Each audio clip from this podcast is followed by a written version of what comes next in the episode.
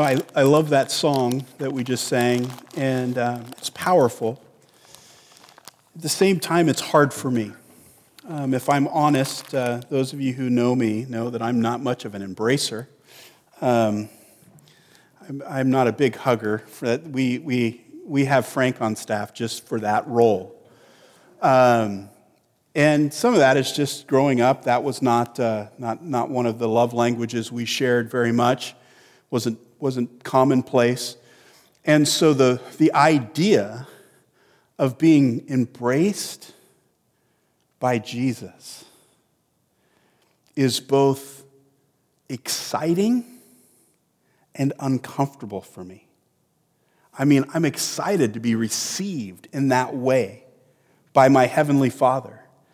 At the same time, you know, oh, you know, do we fist bump? You know, can we? Yeah, but it's just a, the intimacy that God wants with us is, is just amazing.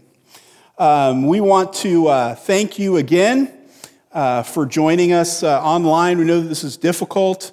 Um, people keep asking me, you know, Pastor Dave, when, when are things, when are we going to be able to, when, a, when is the church opening? And I just want to remind you, I'm not the one making these decisions. Uh, I have no, no inside track. Governor Brown does not communicate with me. Um, and so I don't know. Uh, it's scary, isn't it? We don't know how long. Rich talked about that. We don't, we don't know when that point is. And, uh, you know, there's a, a, large church in Atlanta. They have a little bit different uh, um, concerns, being, you know, a church of several thousand. Uh, but they just announced last week that they are just suspending in person church services for the rest of the year uh, so that they can focus on how they're going to get people connected without worrying about how they're going to get them back in a building. And so I don't, I don't know what this is going to look like. But I just want to I want to thank you and I want to encourage you to keep pressing in and connecting the best that you can. Um, we love you and uh, we appreciate um, the things that you are doing, as, as Rich mentioned earlier. Um, we want to be praying for our youth that are heading out this afternoon on a missions trip. Um, I'm just, you know, just the difference. I, I, was a youth pastor for 10 years. I know I saw Rich's office this morning that is just packed with incredible amounts of junk and junk food, that all this stuff that, that goes into uh, camp. And I just, the difference of being a youth pastor and a senior pastor. He's getting in a bunch, uh, a bus today with a bunch of kids, and I'm teeing off today at 318. So it's just a difference of, of life at this point in time. And, uh, but we want to be praying uh, for Rich and the leaders and the things that are going on, and we, we appreciate them.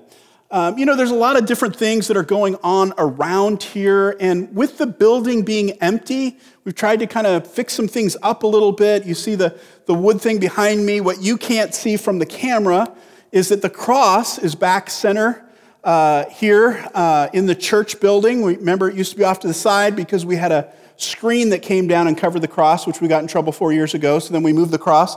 Now we've moved the cross back in the center, and there's a large TV off to my right that you can't see that has the words and the sermon stuff on that. And I'm just sharing this. We're cleaning some things up, and I, sometimes uh, people say to me, Dave, you don't talk about finances enough. We are doing well. Uh, we could be doing better. Um, we're about 10% behind, and some of that is because we've had a lot of expenses. So I just wanted to put this out to you. If you feel led by the Spirit uh, to help your church out during the summer when things are getting a little bit tighter as they normally do. Um, you know, you can give to, we had uh, a lot of COVID 19 expenses, and you just want to write a check and say, I want to bless the church because God is leading you above and beyond your regular giving. We'll put that towards some of the expenses that we had for COVID, new cameras, sound stuff, different things like that. Or, you know, hey, Dave, keep fixing things up. Uh, you know, some of you have been in the church now and you're saying it looked weird to have a TV just on one side. We can have a TV on the other side. It's about $2,000. So just, just, you know, write the check, we'll do it. So uh, some people have asked me, why did you put one on, on the side? Because they're not giving them away at Best Buy. That's why we only put one on one side. Uh, so there's just things, if you, if you feel led to just keep participating, uh, be faithful with your regular giving, we appreciate that. All right, kids, we have been doing a chart for the book of Jonah, and that chart has two key phrases in each chapter. This is the last week, and I told you we were giving you fish and worms. And we are. We have a Swedish fish. Uh, for those that fill out the chart, uh, this is a little side note. This isn't really that important, but um, my oldest daughter loves Swedish fish, but she buys them at Trader Joe's, and it's Trader Joe's brand. They're not allowed to use Swedish fish because that's copyrighted. So they're called Scandinavian swimmers. At uh, I always thought that was funny. So we have Swedish fish, and um, oh, almost made it to my pew, and gummy worms. Okay, so worms and fish. Uh, fish chapter two, worms. Those can stay down there. Anyway, I touched them, so you can't have those. But kids, how do you get those? Your parents can just. Uh, uh, meet with Rich or I. Rich is going to, if you're dropping off your older, uh, you know, whatever, and you have fish and, and uh, worms we have for you. Here's the next challenge parents, kids, no chart for the next sermon series. This is going to be a little bit harder. Uh, we are encouraging you, we're going to be going through the uh, Lord's Prayer. So we're encouraging you to memorize the Lord's Prayer. Lord's Prayer is found in Matthew chapter 6 and Luke chapter 11. We're going with the Matthew chapter 6 view uh, verse, so you can memorize that. And then, parents, what we want to do is have you uh, videotape you and your kids, or your kids, you and your kids, reciting that and send that back to us. We'll put a little uh, video montage of our, of our students doing that, and we'll have a reward for that. So that's the next chart. But here we go, kids. Review real quick. Get into my sermon notes here. Uh, chapter one, you can't run from God. Remember, uh, we just talked about as Jonah gets this call from God to go and, and preach, he, he runs.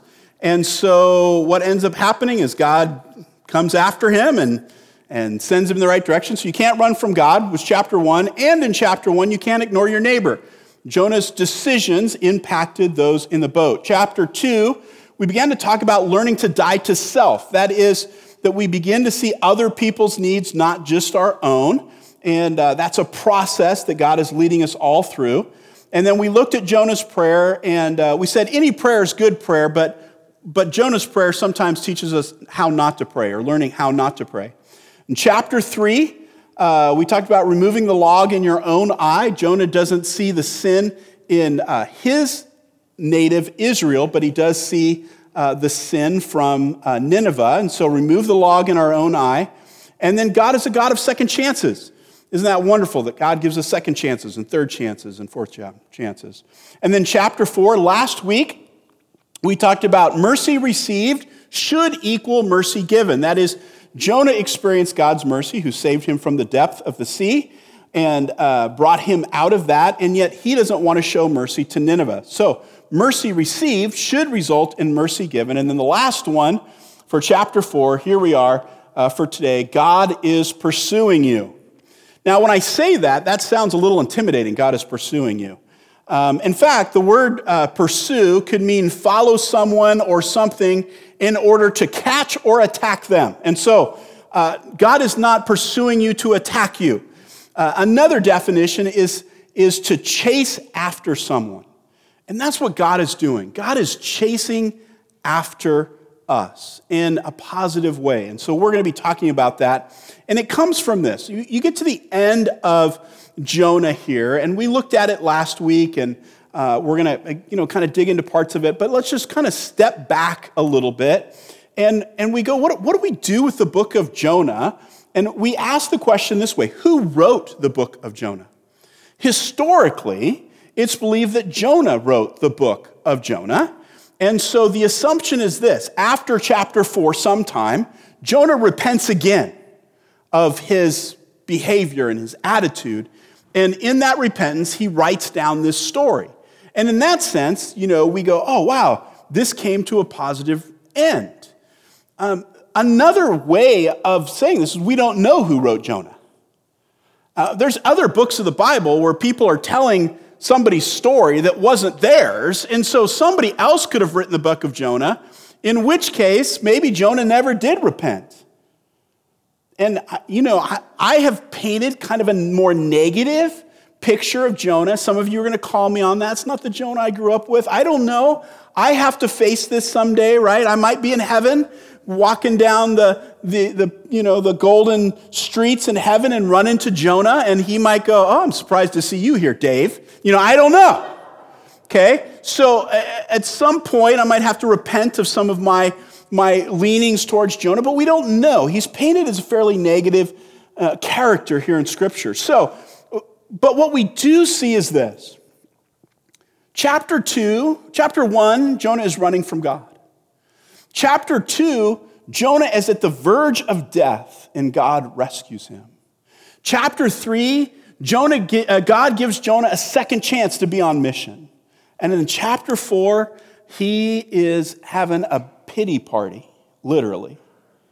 And he is angry at God's mercy, and God is still pursuing him towards repentance.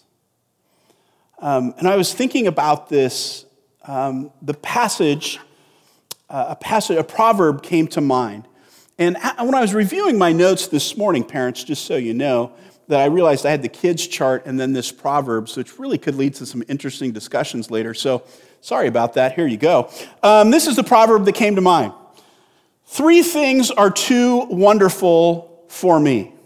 Four I do not understand. Now, by way of Proverbs, just so you know, he's going to give you three examples, but his main point is number four. That's just how the Proverbs work, okay? Verse 19, this is from Proverbs 30, verses 18 and 19. The way of an eagle in the sky, the way of a serpent on a rock, the way of a ship on the high seas, and the way of a man with a virgin.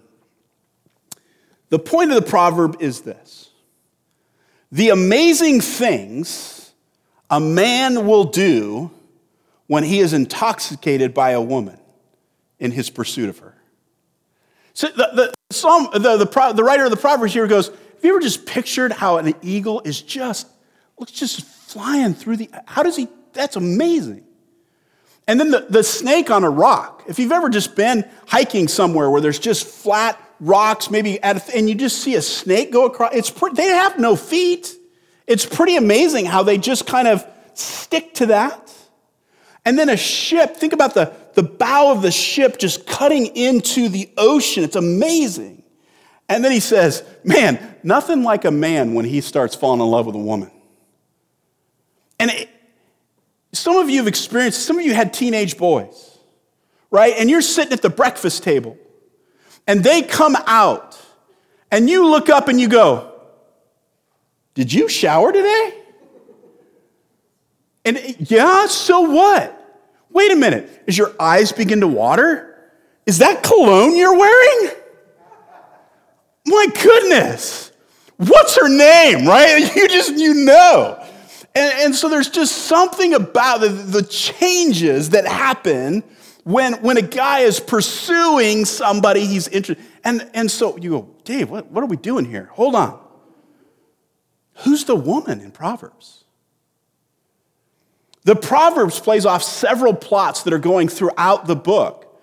Uh, in verse 20, it says, and remember, Proverbs don't always connect, but in verse 20, it says, This is the way of the adulteress. She eats, wipes her mouth, and says, I have done no wrong. One of the things that's going on in Proverbs is the writers of Proverbs are contrasting pure love and false love. And so there's a contrast there. It's also a great reminder of how powerful the heart is, right? It's a warning to us, especially those of us with daughters. We say, whoa, whoa, whoa, watch out for that guy, okay? I can see it in his eyes, okay? That cheap cologne is not fooling me, right? But third, when we look at, at Proverbs, we are seeing this lady wisdom we are seeing, and we've seen before as we've preached through Proverbs uh, many years ago, how that, that, that character there could be Jesus Christ. We see a picture of God's love towards his people. The church, described as the bride of Christ, children. And so we're reminded of this amazing way that God pursues us. There's others examples in Scripture. Before we get to Proverbs, I was thinking of this uh, uh, in our reading. This was uh, a few weeks ago, I think, in Matthew. Um, and in Matthew uh, 44 and 45, it says this The kingdom of heaven is like a treasure hidden in a field, which a man found and covered up. then in his joy, he goes and he sells all that he has and buys the field. Okay, so this guy finds a treasure just out in this field somewhere, and it's pretty good treasure. He doesn't want anybody else to find it, so he buries it, and then he goes buys the whole land so that he owns that. Okay, and and Jesus says the kingdom of heaven is like that. And so we typically think of that as when we find the kingdom of heaven. It's such a treasure that we sell the farm. We, we give everything we have to get it. But then the, the psalmist goes on and he says, um, he says, again, the kingdom of heaven is like a merchant in search of fine pearls, who on finding one pearl of great value went out and sold all that he had and bought. It's, just, it's, the same, it's the same story over again, but now it's a pearl. Less interesting to me. I, am not looking for any pearls.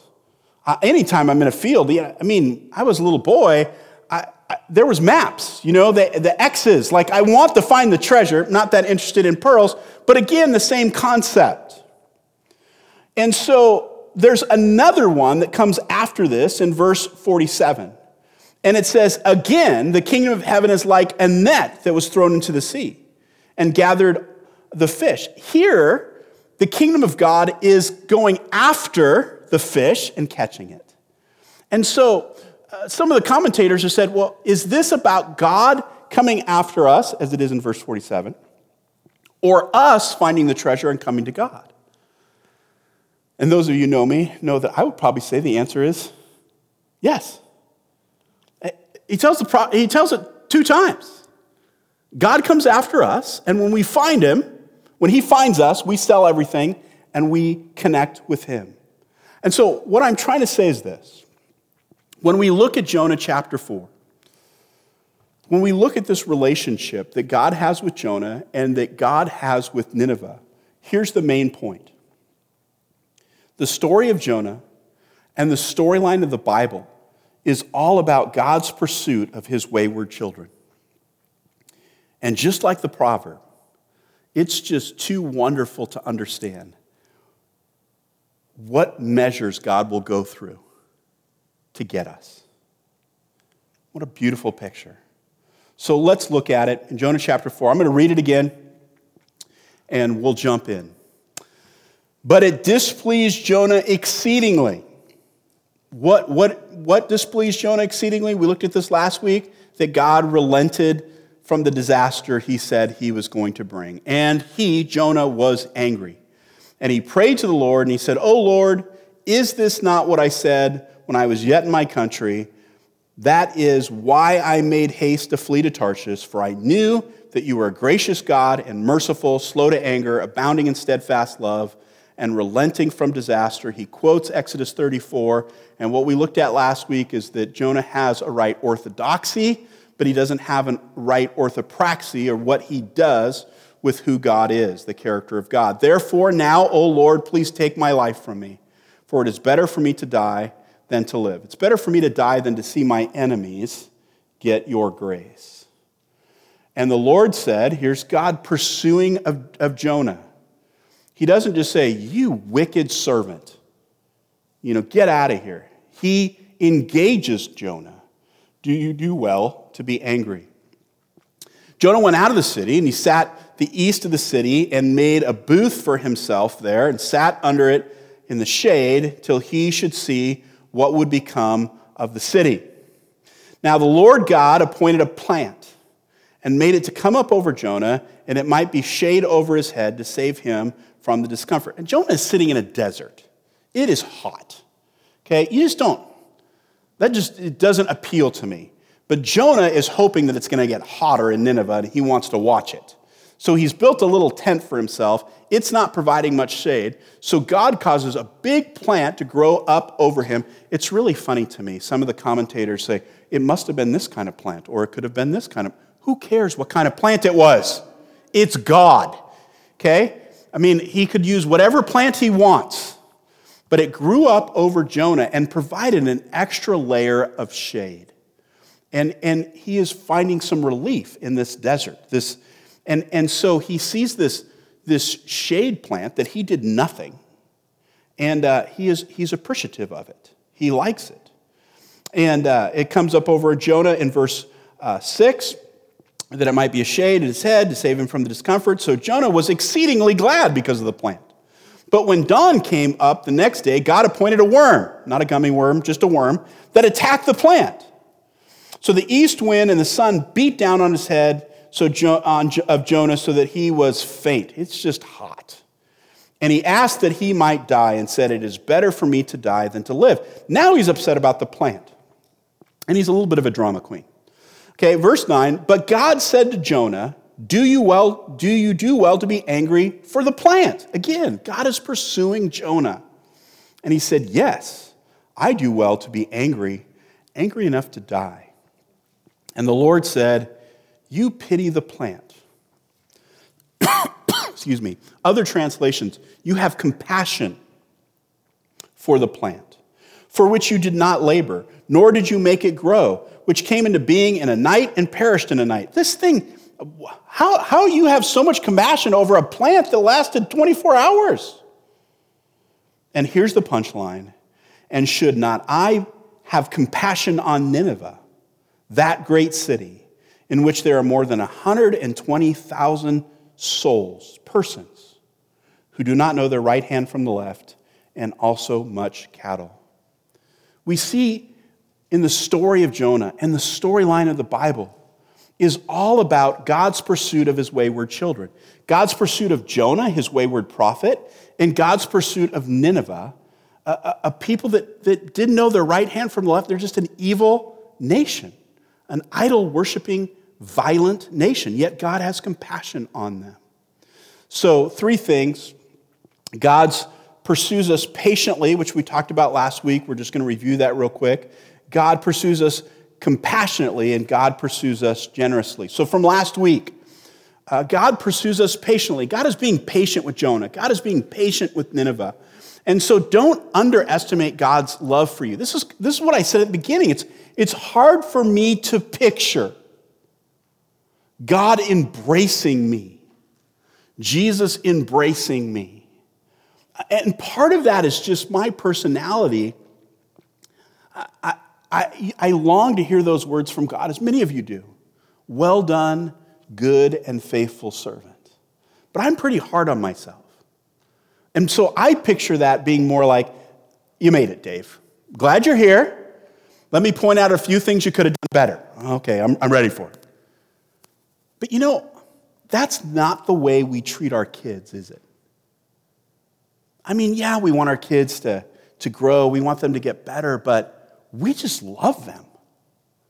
We, we love them. We're, we're excited to be around them. We're passionate about them. So don't underestimate God's love for you and don't underestimate God's patience towards you. And I, and I said last week that some of you just really struggle with that. You think that maybe you have reached a point in which God is, is, is just kind of had enough okay? And maybe you hear it from your parents, right? Maybe you had one of those parents that they were pretty like even keel, right? Just until until that point, right? You know the point, right? Like all of a sudden, like everything's fine, and all of a sudden, like mom's head explodes, right? And there's like just stuff coming out, and and so you go, oh, there's no going back now, right? And so sometimes we picture God that way, like, oh, I love you, I love you, I love you, I'm going to kill you. Okay, that's not how God operates. He is patient towards you. And so let's think about this a little bit more in depth. Um, I think there's some, some lessons that, that we can learn from this. First of all, um, recognize the battle, recognize the battle that is going on within you. See, the great thing about being confronted is that Jonah is given the opportunity to think through his view of Nineveh. When God says, Do you do well to be angry? Okay, I said last week, here's where Jonah probably should have kept his mouth shut for a little bit and thought about it, but he doesn't. God is giving him an opportunity to recognize that there's a problem within him, and that problem is racism. It's hatred. It's the same thing that he's angry at Nineveh for, it's just in a different way. And so we need to recognize that there's a battle that is going on within us. And I think uh, Galatians says it really well, Galatians chapter 5. But I say, walk in the Spirit, this is Paul speaking, and you will not glorify, listen, the desires of the flesh. For the desires of the flesh are against the Spirit, and the desires of the Spirit are against the flesh.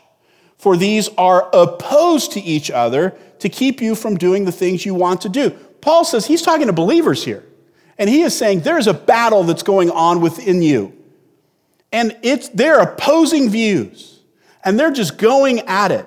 And can we just recognize, look, you haven't overcome that. If you're still here, I don't care how old you are, I don't care how slow you're moving. If you are still here, that battle is going on within you. It's just so don't don't try to pretend that it's not. I know that we like to come to church and we like to pretend that we've got our act together, but we don't. And you know, it, it, here's I, this is the only time you'll hear me use this one. You know how I know we don't have our act together? Because the Bible says so. Okay, I don't like using that one, but it does.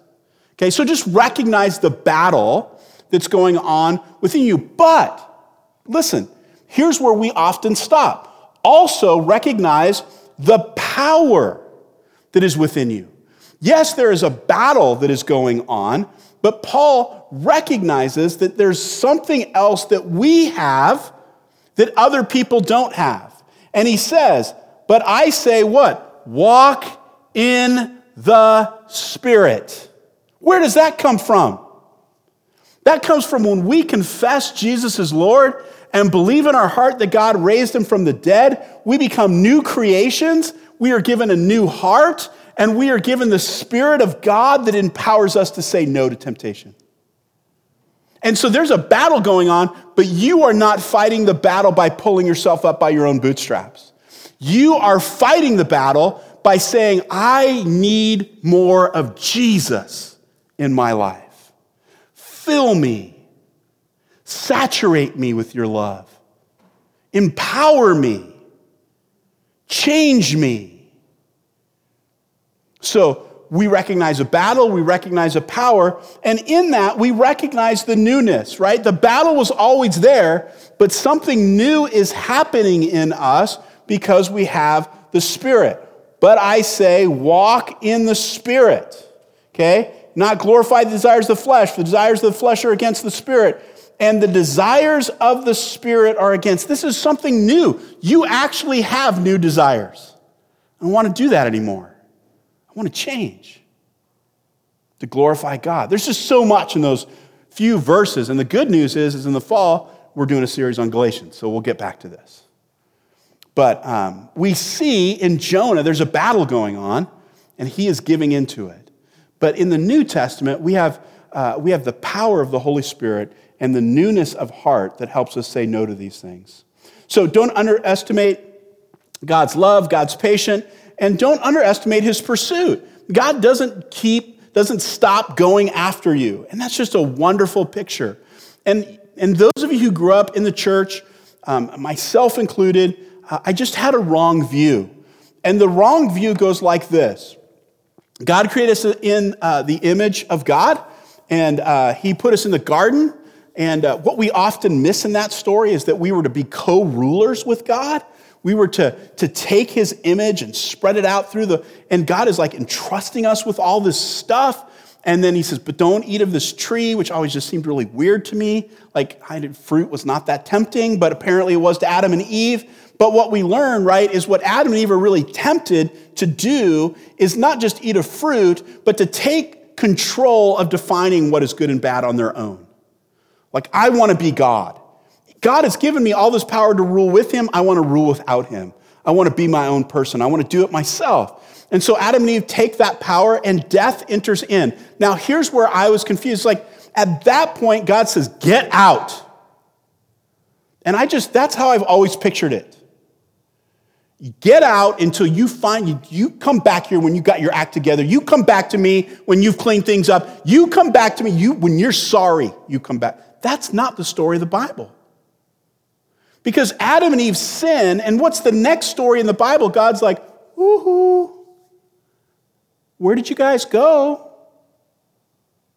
I can't, I, I don't see you. Come out, come out, wherever you are. We're hiding. Why are you hiding? We're naked. Who told you you were naked? Does God know the answers to all these questions? What is he saying? Do you do well to be angry right now, Adam?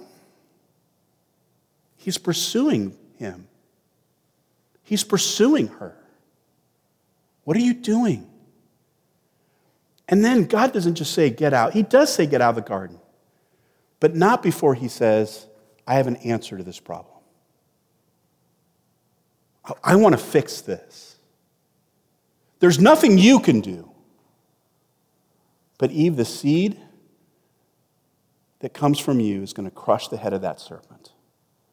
And it's a promise that begins to bud and go throughout Scripture that we might understand who God is. God is a pursuing God. God pursues us compassionately. We looked at this word pity uh, last week at, at the end, uh, where the Lord says, You pity the plant. And uh, other, other translations have the word compassion. And uh, I think I might like that word better after looking at it a little bit. So let me just read this again, because pity sounds weird, compassion sounds weird. So let me, let me just kind of describe it a little. Verse 19 he says, And the Lord said, You have compassion on the plant. You, you pity the plant, which God says, You didn't plant it, you didn't make it grow, you didn't do anything. What does the word compassion there mean? Uh, the word compassion can mean attachment, right? When we have compassion to somebody or something, we have a love for it, we're attached to it. And God says, You got attached to that plant. yeah, provided shade. I really cared for it a great deal. That was nice. And then God says, Why shouldn't I have attachment to 120,000 human beings and their cattle? And you see the play on there. So God pursues us because he has what we call in the Bible his steadfast love, his loyal, committed, I am committed to you. Committed to you.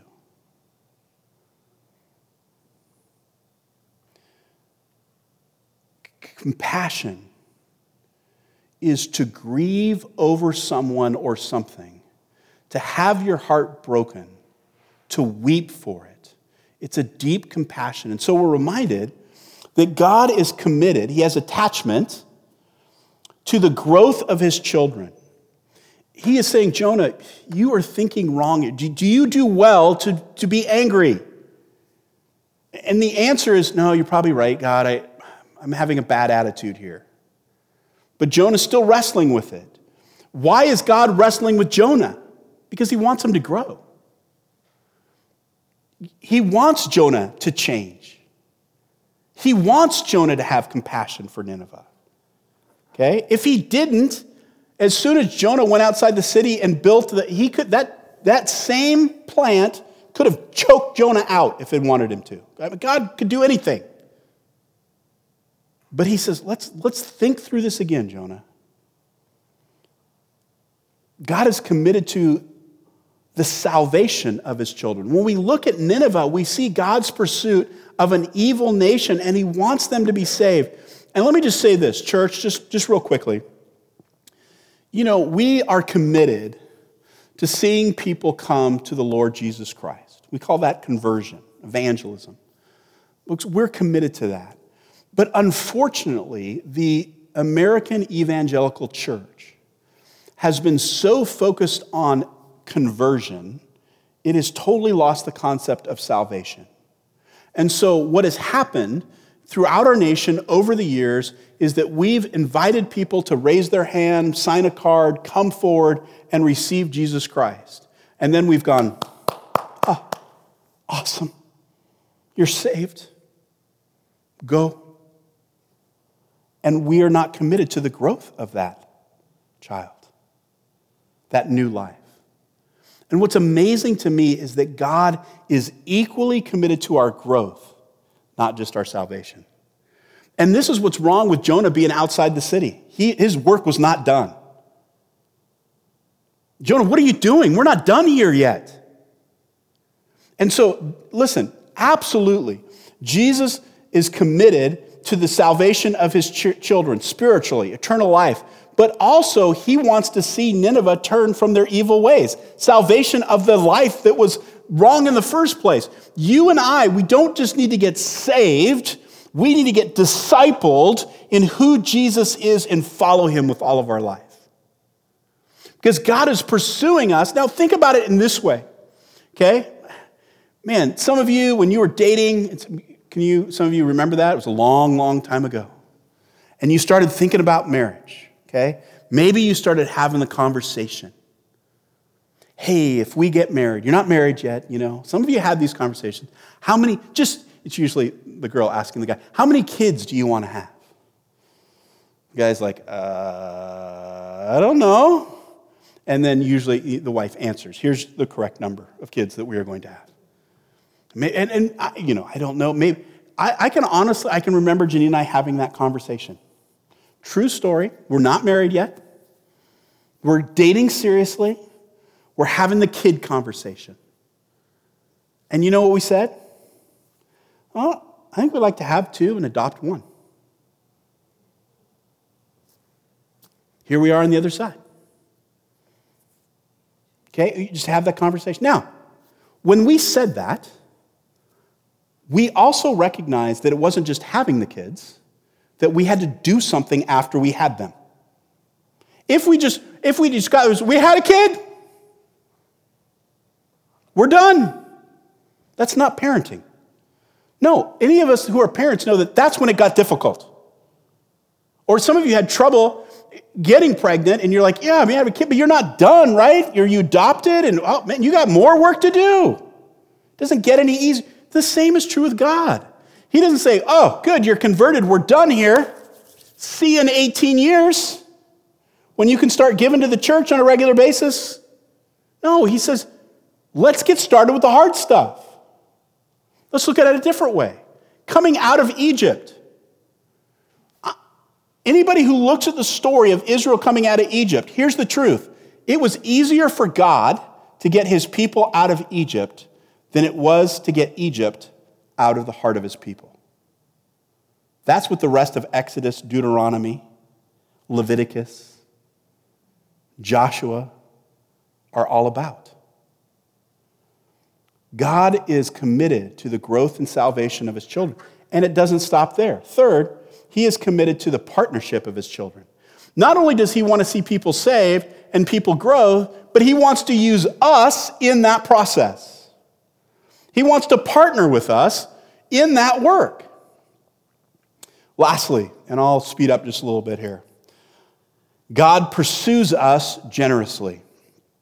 And I, I've been saying this all through there, but man, I'm telling you, after chapter three, after chapter 3, after God pursuing Jonah in the boat, saving him through the whale, Jonah's prayer, or fish, excuse me, Jonah's prayer in the fish, spit up on dry land, second opportunity to serve him, great evangelistic response, all these people getting saved. Chapter 4, it would be really easy for God to say, Oh gosh, I have had it with you, Jonah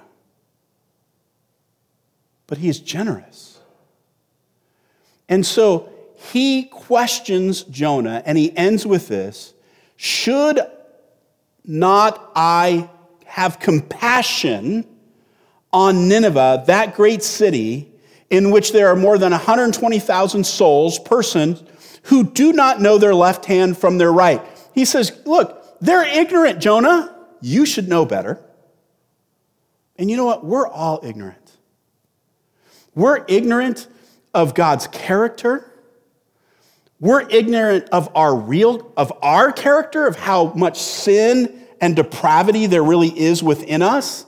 And if you're having any question about that sin or depravity, you might want to just turn on the news or look at Facebook for five minutes.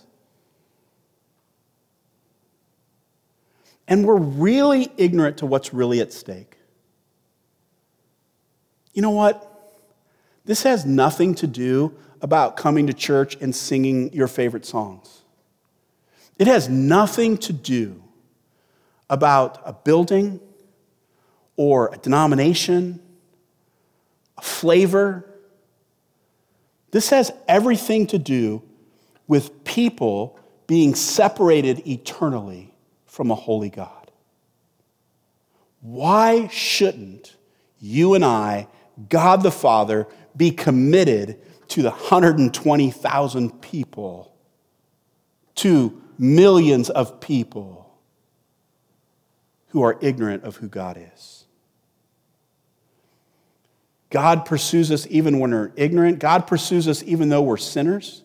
For we have all sinned and fall short of the glory of God. Sin can be defined as missing the mark, or it can be defined as a transgression, not where we just miss the mark, but where we transgress. We like go across that line that God has, has put. We transgress it, and we put a stake in the, in the other side and go, Here I am.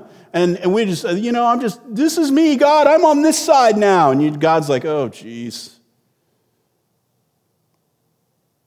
But we're reminded that God is also, we are being pursued by God, not just to save us, but to grow us. And then we're reminded that we're called because of that, because we're being pursued by God, that we're called to pursue other people. And here's the amazing thing that just came to me when I got to the end of the book of Jonah, and I'm looking at Jonah and I'm looking at Nineveh. I just, this, this moment of like, oh man, here's amazing thing. We are both the mission of God and the missionaries of God. At the same time, we are the mission. God is pursuing us like he's pursuing Jonah and saying, You got some wrong theology here. You need to change. You need to understand that I'm inviting you to be a part of my mission so that you can go make disciples. Isn't that amazing? At the same, you go, I don't know where I am in my growth process. I don't know if I'm ready to teach a class. I don't know if I'm ready to share Christ. Here's the point: wherever you are, you are both the mission of God and missionaries of God. Isn't that amazing? The story of Jonah and the story of the Bible is all about God's pursuit of his wayward children, just like the proverb. It's just too wonderful to understand how God does it. So here's some application and action. Reflect on God's patience with you. Now, this might be a hard process. I'm, I'm actually asking you to take some time to think back over your life where you knew about God, but you certainly weren't living for God. Those moments where you had been on track with God and then you got off track with God. And, you, and by God's grace, you're here and you just go, oh man, that was patient. When I was a kid, I've told this story before. I just, it was one of those just moments um, I was living in my grandparents' house, and uh, I was in the model phase as a young kid. You know, I would go up to the store, buy models, and put them together. I was not very good at it. Nobody ever really taught me how to do that, but I was putting those things together, and I had been given or gotten some blue spray paint that was going to be a part of this model Mustang that I was putting together. It's just amazing how I was just like that as a kid and still want that blue Mustang. But I had this blue spray paint. And I was working on that, and I had this huge, I don't know, it, as a kid, it was massive. This massive wood desk that had this glass cover on top of it. It was just like, a, just all over. It was just huge. And you put pictures under the glass, and this massive desk. And I was looking for something that day. I don't remember what it was, but I was irritated. And um, I, I couldn't find it. And then something fell behind the desk. And I was like, ugh and I grabbed the desk and I pulled it out real quick. And this spray can of blue paint, which by the way didn't have the cap on it, started swaying like this. And in my mind, I'm like, oh no, that could fall, right? And it's gonna hit the wood, it's gonna hit the spray can on the wood floor and spray blue paint. All this, these thoughts, it's amazing how fast your mind can go. And so I had played this out in my mind real quickly, so I push the desk back real quick. And in this just weird way, somehow I caught the spray can between the desk and the wall. As blue paint went all down the wall. Now things have slowed down a little bit. And I went through in my mind what just happened. And as a little kid, I went, nobody is going to believe that story. Who is going to? I don't even believe that just happened. So I remember finally mustering the strength to go into the living room and confess to my grandfather what had just happened. And he looked straight at me, because I don't think he believed me. And he said, Are you telling me the truth? And I said, Yeah. And he said, Okay. Never heard about it again. In fact, I came home from school a couple days later, the wall had been painted. That's patience. And it probably comes better. I, I, look at that story and think if my kids had done that, I probably wouldn't have been as patient. He was a grandfather, right? He'd been through a few more things. But think about in life when God was patient with you, when you got grace instead of discipline, when He waited for you. Take some time to really reflect on that. And then take time to praise God for the compassion He has shown you. Praise God that He is committed to just keep going after you. Maybe you do that in a, um, you know, just in your prayer. Maybe you do that in something that you share with other people. Maybe you write a little something. I don't know, but find a way to praise God for the compassion He has shown you. And then where we want to make sure that we don't follow Jonah in this, in this point is respond to God's generosity towards you by sharing it with other people. God's been merciful to you. You be merciful to other people. You know, I just want to remind you, church, I know that we're going through some hard times. I don't know when this is all going to end, um, but I, I want you to know this. Regardless of what's happening in the world, you are still God's mission because He loves you deeply and He is pursuing you. And regardless of what's going on in the world, He wants you to grow. He wants you to grow closer to Him. He wants you to know Him more intimately. And then, not only does, does God want you to grow, not only is He pursuing you for that, not only you are the mission, but you're also the missionary. You're called somehow in this time that we live in to still share Christ with others, to still be His hands and feet, to still share the love of Jesus with other people. Let's pray. God, thanks for uh, this morning, even though we are watching you in, a, in maybe a, a, difficult way. Uh, maybe we feel separated, maybe we feel alone, but we're reminded that you love us deeply, that you are pursuing us, that we might have relationship with you. We thank you for that. God, you are good. And uh, Lord, help us to lean into your goodness. But Lord, we, just, we don't want to just sit there in your goodness. We don't want to just sit there and think, oh, we're so lucky. We want to receive your mercy and share it with others. And so, God, my prayer is this that in the midst of these difficult times, that you would show us as a church, that you would show us as families, as individuals, how we can be the hands and feet of God. Lord, we pray that your return would be soon, that you would set up your kingdom. But God, we want to take as many people with us as we can. So help us to be on mission. Uh, we pray this in Jesus' name, amen.